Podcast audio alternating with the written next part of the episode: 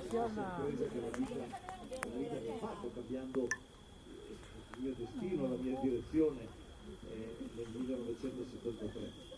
Ma la vita è un'avventura meravigliosa.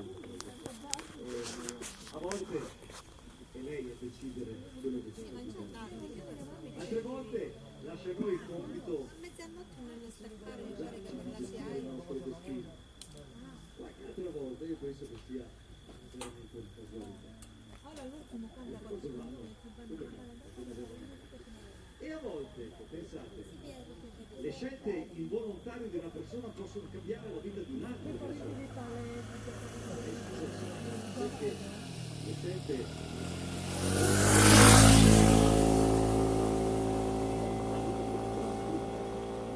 Io poi quest'uomo ho avuto anche la fortuna di conoscerlo, di incontrarlo e di imparare